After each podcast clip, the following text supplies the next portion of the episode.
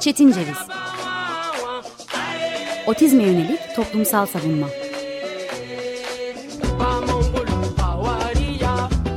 Hazırlayan ve sunan Deniz Yazgan. Zorlu Holding Sürdürülebilirlik Platformu Akıllı Hayat 2030, herkes için daha yaşanabilir bir dünya diler. Merhabalar.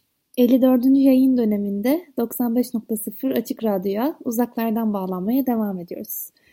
1 Mayıs 2022'ye kadar devam edecek 54. yayın dönemimiz 1 Kasım'da başladı ve aramızda 18 program ve 25 programcıyla yeni e, açık radyocular, açık radyo dostları da katıldı. Toplamda 230 programcı ve 153 programla devam ettiğimiz e, Yaşıtım ve Benden Bir Ay büyük radyomla beraber ikinci yılımıza Çetin Ceviz olarak ikinci yıla girmekten mutluluk duyuyorum. Ve e, uzaktan da olsa ve programın e, yaşı itibariyle 2019-2020 Mart ayına kadar 5 e, ay yüz yüze gidebilmiş olsam da radyomu çok çok özlemeye, artık bu musibetin son bularak yüz yüze geleceğimiz, kumbaracı yokuşundan ineceğimiz, koltukçular, koltukçular çıkmazına gireceğimiz, girişte kedileri seveceğimiz, içeride Feryal Hanım'la birazcık dedikodu yapıp e, programa geçeceğimiz günleri sabırsızlıkla bekliyorum, ipini çekiyorum. Otizm ne değildir diye girdiğimiz yolda güncel olaylarla beraber otizmi yorumlamaya devam ettiğimiz bu iki yıl çok farklı deneyimlerle geçti. Çok farklı konuklarla, çok farklı otizm e, algılarıyla, otizme bakış açılarıyla ve aslına bakarsak otizme bakış açımın, bakış açımızın değiştiği e, şekilde geçti. İlk önce otizmli derken ve e, itiraf ettiğimiz vaziyette sağlamcı bir şekilde baktığımızı fark ederken, fark ettiğimizde otistik demenin, öz savunuculuğa önem vermenin ne kadar değerli olduğunu e, programın hafızasına kaydederek öğrenmiş olmak. Bu kaydı e, yalnızca öz yolculuğumda değil, e, siz değerli kulak misafirleriyle beraber gerçekleştirmiş olmak çok değerliydi. E, bu duygusal ve aslına bakarsak program boyunca devam edebilecek nostaljik ve mutlu havayı e, bugünkü programa bağlamak isterim. Bugünkü programın konusuna bağlamak isterim. Geçtiğimiz hafta yine benzer bir vaziyette İstanbul Barosu'nun engelli, engellilik algısından söz etmiştik ve e, olağan genel kurulunun ardından bu haftayı da aslında İstanbul Barosu'nun e, tarihiyle beraber engelliye bakış açısına ayırmak istemiştik. Ancak e, bir Anayasa Mahkemesi kararı dikkatimi çekti bu süreçte ve e, değerli konuğumdan bu haftalık izin isteyerek belki önümüzdeki hafta, e, önümüzdeki iki haftanın ardından programa e, insan hakları hukuku açısından devam etme sözüyle e, bir Anayasa Mahkemesi kararını ele almak istedim. E, kısaca bahsetmek istersek biz bugün otistik usulsüzlükten bahsedeceğiz. E, kulağa ilk önce e, biraz sert ve garip gelen bir kelime o bütün otistik usulsüzlük. Ama otistiği kapsayan bir usulün olmadığını daha iyi açıklayacak bir tamlama ve e, sözcük öbeği de düşünemedim açıkçası. E, programın sonunu daha doğrusu e, kıssasını hisseden önce vermiş oldum ama e, belki baştan şunu söyleyerek devam etmek gerekir. Ee, özellikle süreler bakımından ve avukata erişim, temsile, e, temsiliyete erişim bakımından otistiklerin ve otistiklerin yakınlarının çok ayrı zorluklar çektiğini ve bu zorlukların otizme dair birçok konuda olduğu gibi görmezden gelindiğinin veya kişilerce farkına varılmadığının söylenmesi programın akışı için önümüzdeki dediğim gibi 25 dakika için belki daha önemli. Bu kısa hisse sürecinden daha önemli belki de. Karar çok kısa bir karar, 5 sayfalık bir karar. E, bu bağlamda belki de başvurucu ismin saklanabileceğini ilişkin bilgi almamıştır e, düşüncesiyle e, başvurucunun veya velisinin ismini söylemeden e, kararı ele almanın doğru olduğunu düşünüyorum. 2019 6672 başvuru numarasıyla ilgili dinleyicilerimiz karara erişebilir. Başvuru numarasından anlaşılacağı şekilde 2019 e, yılında yapılmış bir başvurudan, 1 Mart 2019 tarihinde yapılmış bir başvurudan söz ediyoruz. Oldukça yoğun bir dosya ağırlığına sahip olan Anayasa Mahkemesi'nin bu başvuruya cevap vermesi tam olarak 2 yıl 6 ay 5 gün sürmüş. Başvurunun konusu otistik başvurucunun yerleştirildiği bakım evinde darp edildiği şikayeti hakkında soruşturma izni verilmemesi nedeniyle kötü muamele yasağının ihlal edildiği iddiasına ilişkin. Başvurucunun raporla belirtilmiş şekilde %90,18 seviyesinde, derecesinde ya da e, puanlamasında e, engelli olduğu tespit edilmiş ve babası tarafından bir yaşam bakım ve rehabilitasyon merkezine yerleştirilmiş. 2018 yılında Cumhuriyet Başsavcılığına bir şikayette bulunulmuş ve e, otistik kişinin e, yerleştirildiği merkezde darp edildiği, vücudunda morluklar olduğu, sürekli titrediği ve e, belli bazı dışa vurumlarda bulunduğu görevliler tarafından ilaç verilerek sürekli uyutulduğu ileri sürülmüş. Bu bağlamda yapılan adli tıp e, incelemesinde bir ön rapor hazırlanmış ve e, belli bazı sıyrıklar olduğu, morluklar olduğu tespit edilmiş.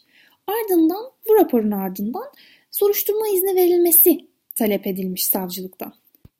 Bu esnada idari soruşturma devam etmiş ki belki de idari soruşturmada bu merkezin çalışanlarının, gerek müdür yardımcılarının, çocuk gelişimcilerinin e, bu konuya dair ifadeleri Anayasa Mahkemesi bireysel başvurusunda yansımış ifadelerinin çok önemli, yaklaşıma ilişkin çok önemli şeyler söylediğini belirtmek mümkün.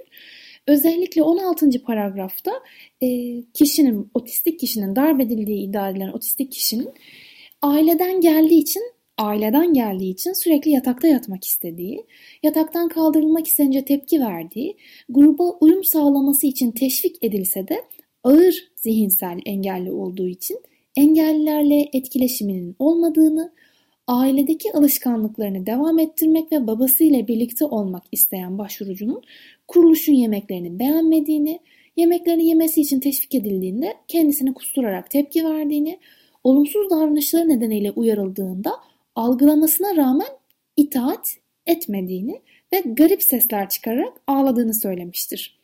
Gibi bir ifade vermiş bir çocuk gelişimcisi.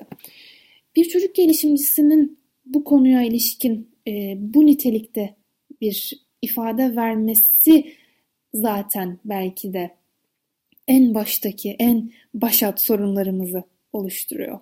Yani aileden gelmesi bir çocuğun öz, e, ve altını çizerek söylüyorum çocuk olmayan olay döneminde 22 yaşında olan bir yetişkinin çocuk gelişimcisi tarafından ele alınması, takibinin bir çocuk gelişimcisi tarafından yapılması, e, her insanın olduğu gibi e, belki de çoğu insanın demek daha doğru, çoğu insanın olduğu gibi bir aileden gelmesinin problematik bir unsur olarak yansıtılması, ağır zihinsel engelinin bir noktada yaşamla bağlantısına, e, etkisine yönelik üstenci ve sağlamcı bir şekilde değerlendirilmesi, ailedeki alışkanlıkların baştan sona kötü kabul edilmesi ve itaat etmekle görevlendirilmesi ve otistik nidaların garip sesler olarak adlandırılması.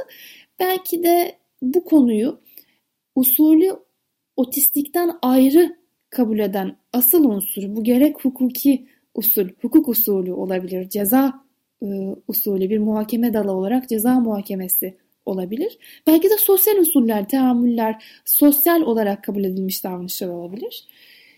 Bakış açısının bu olduğu yani otistik olanın veya o veya bu vaziyette nöroçeşitli olanın itaatle söyleneni yapmakla yükümlü ve yegane yükümlü kılındığı, söyleni ya, söyleneni yapmadığında e, cezaya ve veya belki de görmezden gelinmeye e, tabii ki tabi tutulacağına yönelik asli kabulün belki de bu başvuruyu da şekillendirdiğini söylemek mümkün. Bu noktada elbette Anayasa Mahkemesi'nin e, bir hatası olduğunu söylemek çok zor ama Anayasa Mahkemesi'nin bu başvuruyu süre aşımı nedeniyle reddetmesine giden yolculukta otistik yalnızlığın daha doğrusu bunu otizme vurmak çok yanlış bir tabir olur. Özür diliyorum dinleyicilerimizden.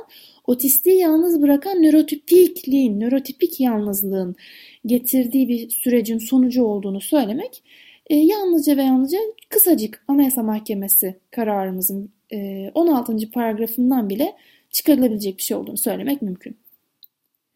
Çünkü 17. paragrafta bile 22 yaşında dönemde yani başvurunun yapıldığı zamanda ve büyük ihtimalle e, idari soruşturmanın ardından çalışanların ifadesinin alındığı, çalışanların sorgusunun yapıldığı dönemde 22 hatta 23 yaşında olacak bir insandan halen ve halen çocuk diye söz edildiğini görmemiz bunlara delalet eder diye düşünüyorum.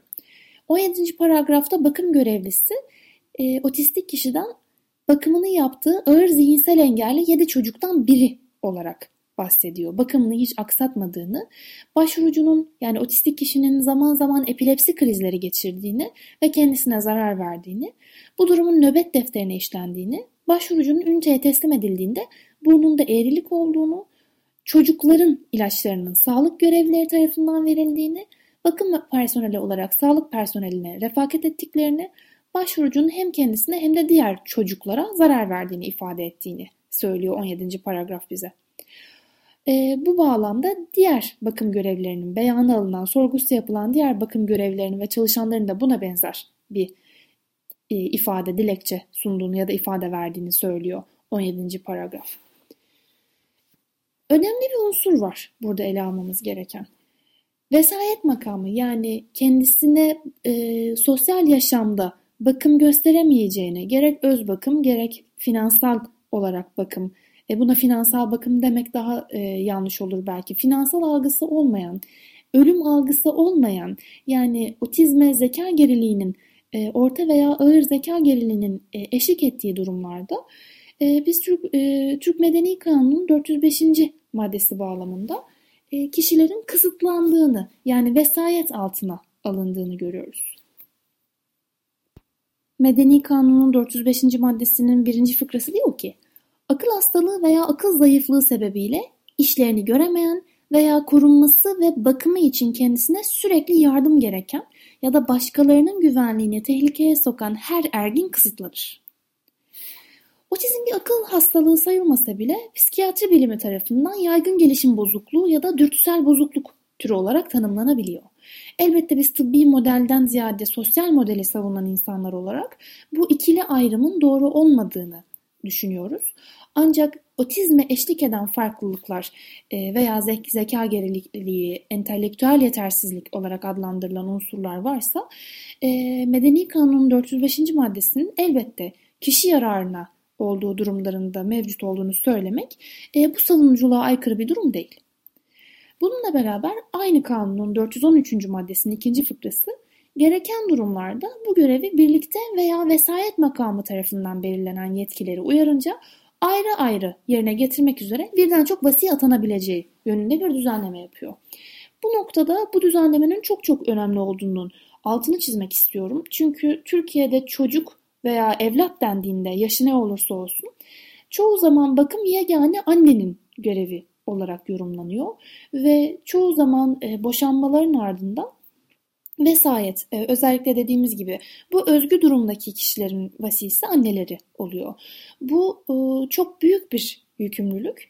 E, birlikte vesayetin ana baba veya e, özellikle e, ergin kişiye yani 18 yaşını aşmış kişiye e, bakım, destek, şefkat ve sevgi gösteren kişiler kimlerse onlar tarafından paylaşılmasının e, görev paylaşımı bakımından da önemli olduğunu, belli bazı durumlarda özellikle bizim önceki programlarımızda Freudian kısa devreler olarak söz ettiğimiz durumlarda e, zorlu bir yolculuk içindeyse gerek maddi olarak gerek manevi olarak e, vasi bazı kararları tek başına vermekte zorlanabilir veya tam tersine e, vasi, e, vasi olduğu kişinin e, gereksinimi hilafına kararlar da verebilir. Bu elbette insanlık halidir ama sonuçları oldukça e, kaotik olabilir. Bu noktada birlikte vesayetin e, birçok açıdan daha sosyal bir çözüm olduğunun altını çizmek gerekir. Keşke birlikte vesayet daha yaygınlaşsa veya ülkemizde e, engelliliğe ilişkin bir teşhisin ardından boşanma oranları bu denli yüksek görülmese ve birlikte vesayet ile devam edilebilse. Bununla birlikte e, 419'a 3 yani Türk Medeni Kanunu'nun 419. maddesinin 3. fıkrası kısıtlanan erginlerin yani 18 yaşına aşmış kişilerin kural olarak ve vesayet altına alınmayarak velayet altında bırakılmasını öngörüyor. Bu belki de e, zeka gereğiyle eşlik eden nörolojik farklılıklar, nörolojik çeşitlilikler için çok daha başka bir öneme sahip. Çünkü aslına bakarsak ve çok geniş yorumlarsak mahkeme, daha doğrusu kanun koyucu bu noktada kişinin 18 yaşını aştığını ancak e, sezgin olmadığını yani belki de bir çocukmuş gibi yaşamına devam etmesi gerektiğini ve velayetin bu bağlamda sürmesi gerektiğini öngörmüş. Özellikle entelektüel yetersizlik veya zeka geriliği söz konusu olduğunda bunlar birbirinin eş anlamı gibi kullanılıyor ama doktrinde, öğretide ayrıksı durumlar olduğu, örneğin sosyal e, zeka olarak, duygusal zeka olarak adlandırılan e, durumlar için entelektüel yetersizliğin daha geniş bir çerçevede bir kapsama sahip olduğunu savunanlar da mevcut olduğu için veya e, ekini kullanarak kullanacağım bu süreç boyunca. Çocukluğun devamına ilişkin yani kişinin çocuk kaldığına ilişkin bir görüşün de var olduğunu görüyoruz. Bu belli bazı durumlarda e, dediğimiz gibi entelektüel yetersizliğe ilişkin bir kanı varsa belki de kişinin kısıtlı kişinin e, yararına olabilecektir. Ancak belli bazı durumlarda da e, bu yorumun özellikle hukuk dışında sosyal yaşamda otistik kişiye bir çocukmuş gibi davranma durumunun tıpkı bu karara yansımış olduğu gibi e, büyük problemler getirdiğini yani karşısındaki kişinin vesayet altında olsa dahi bir yetişkin olduğunun e, görmezden gelinişiyle ve çocuk hakları bilincinden de yoksunlukla yani çocuğu e, edilgen bir e, yapı veya bir insanın yaka iğnesi ataç, ataçlandığı bir nesne olarak gören e, üzerinde yapılacak şeylerden dolayı yakınma becerisinin bulunmaması veya baştan başa yakınmaması gerektiğine yönelik görüş hakim olduğu için çocuk kelimesinin özellikle kararın Anayasa Mahkemesi başvurusuna geri dönmek gerekirse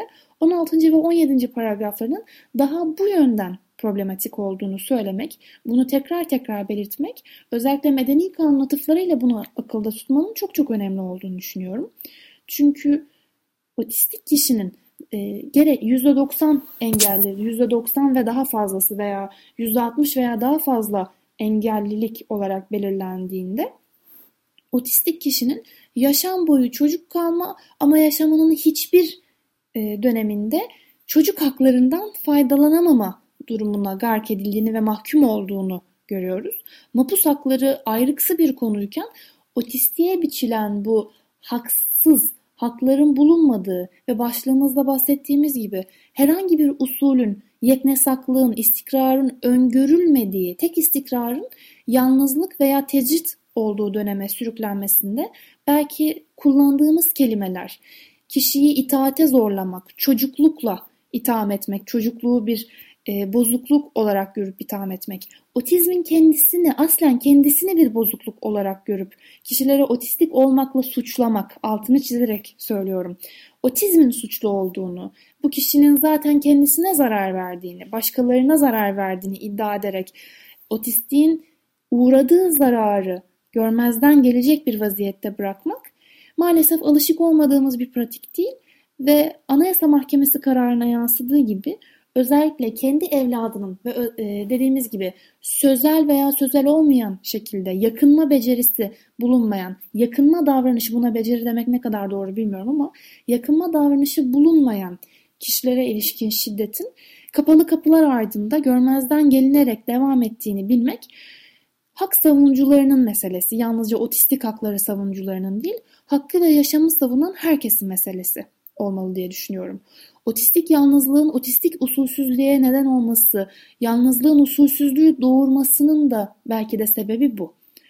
Otistik bir usul yok, otistiği öngören bir usul yok ve e, oldukça travmatik olan bir unsuru yani çocuğunuzun bu noktada çocuğu, çocuk kelimesine başvurucu ile ilişkisi, baba ile ilişkisi bağlamında söylüyorum.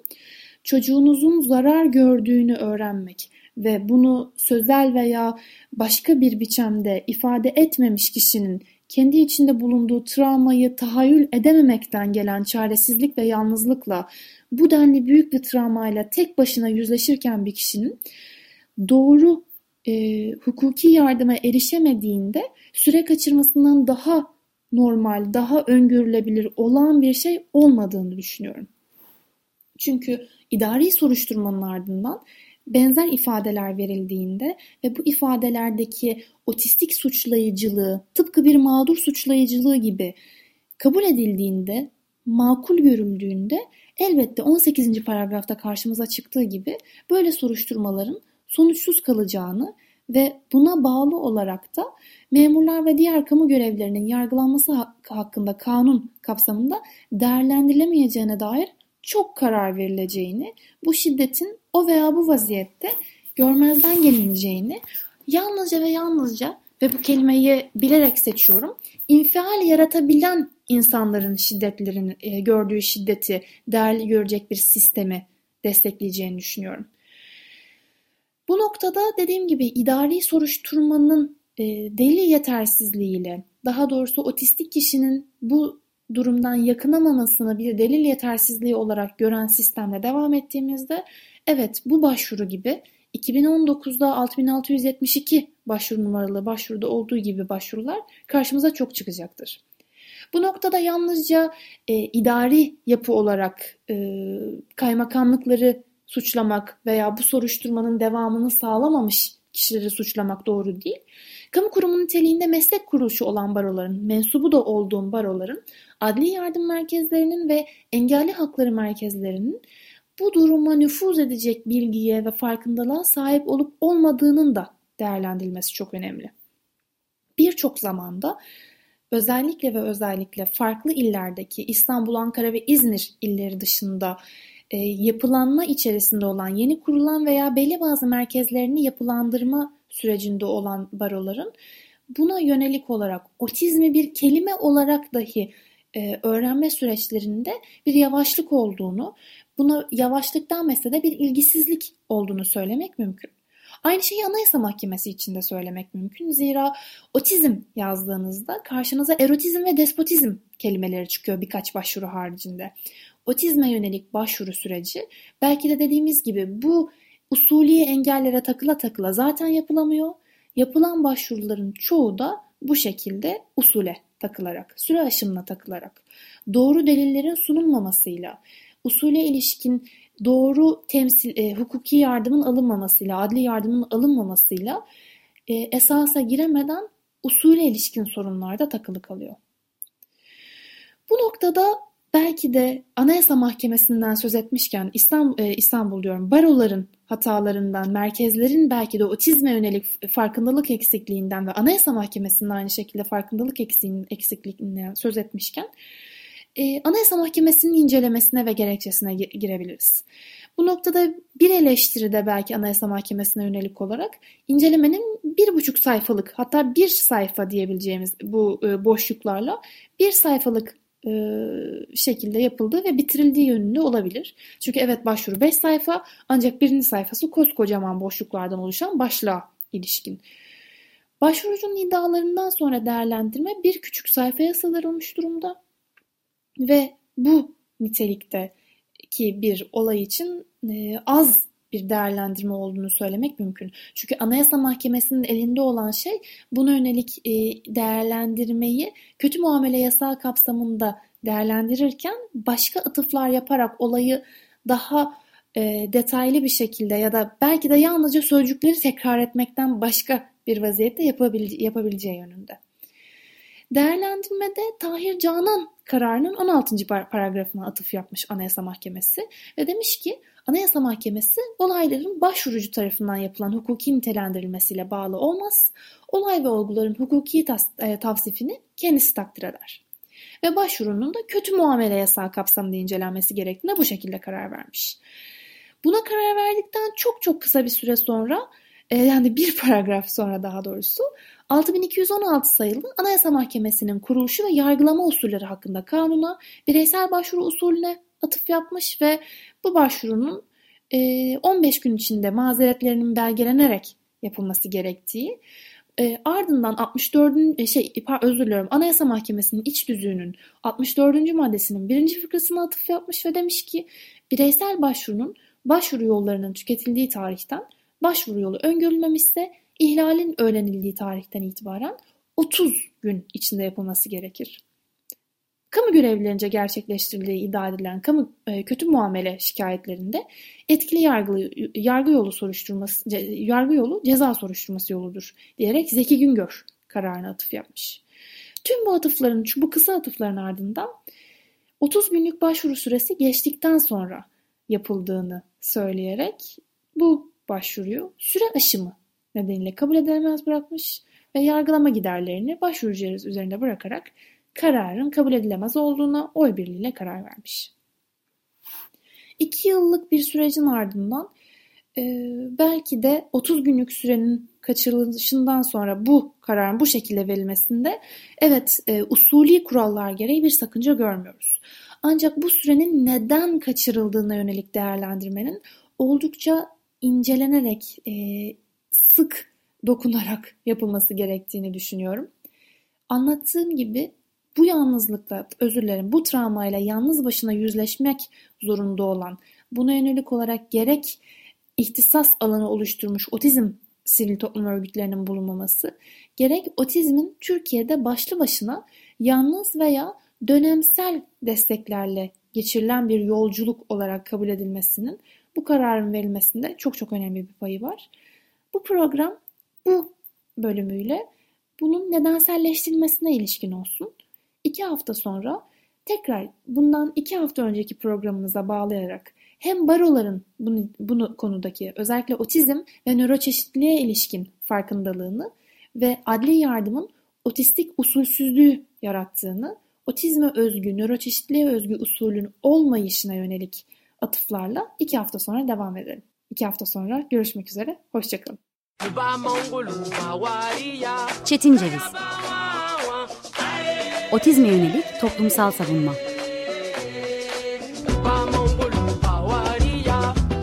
Hazırlayan ve sunan Deniz Yazgan Zorlu Holding Sürdürülebilirlik Platformu Akıllı Hayat 2030 sundu.